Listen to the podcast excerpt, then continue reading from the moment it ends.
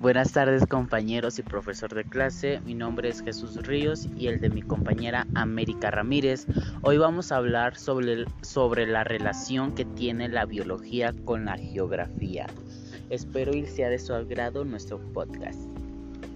La relación que tiene la geografía con la biología es la ciencia que estudia la distribución de los seres vivos sobre la Tierra, así como los procesos que la han originado y que la modifican y la pueden hacer desaparecer.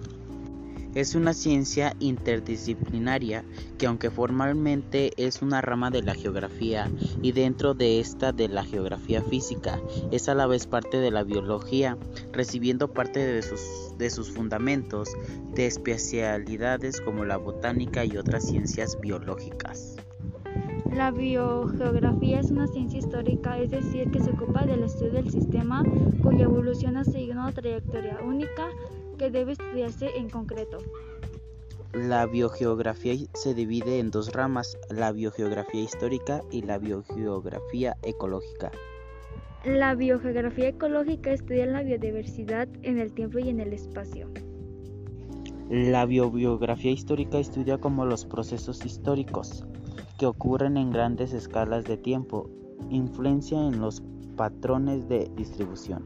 Las explicaciones para la biografía histórica dependen de causas que existieron en el pasado. Bueno, pues sería todo por nuestra parte. Gracias y adiós. Ya.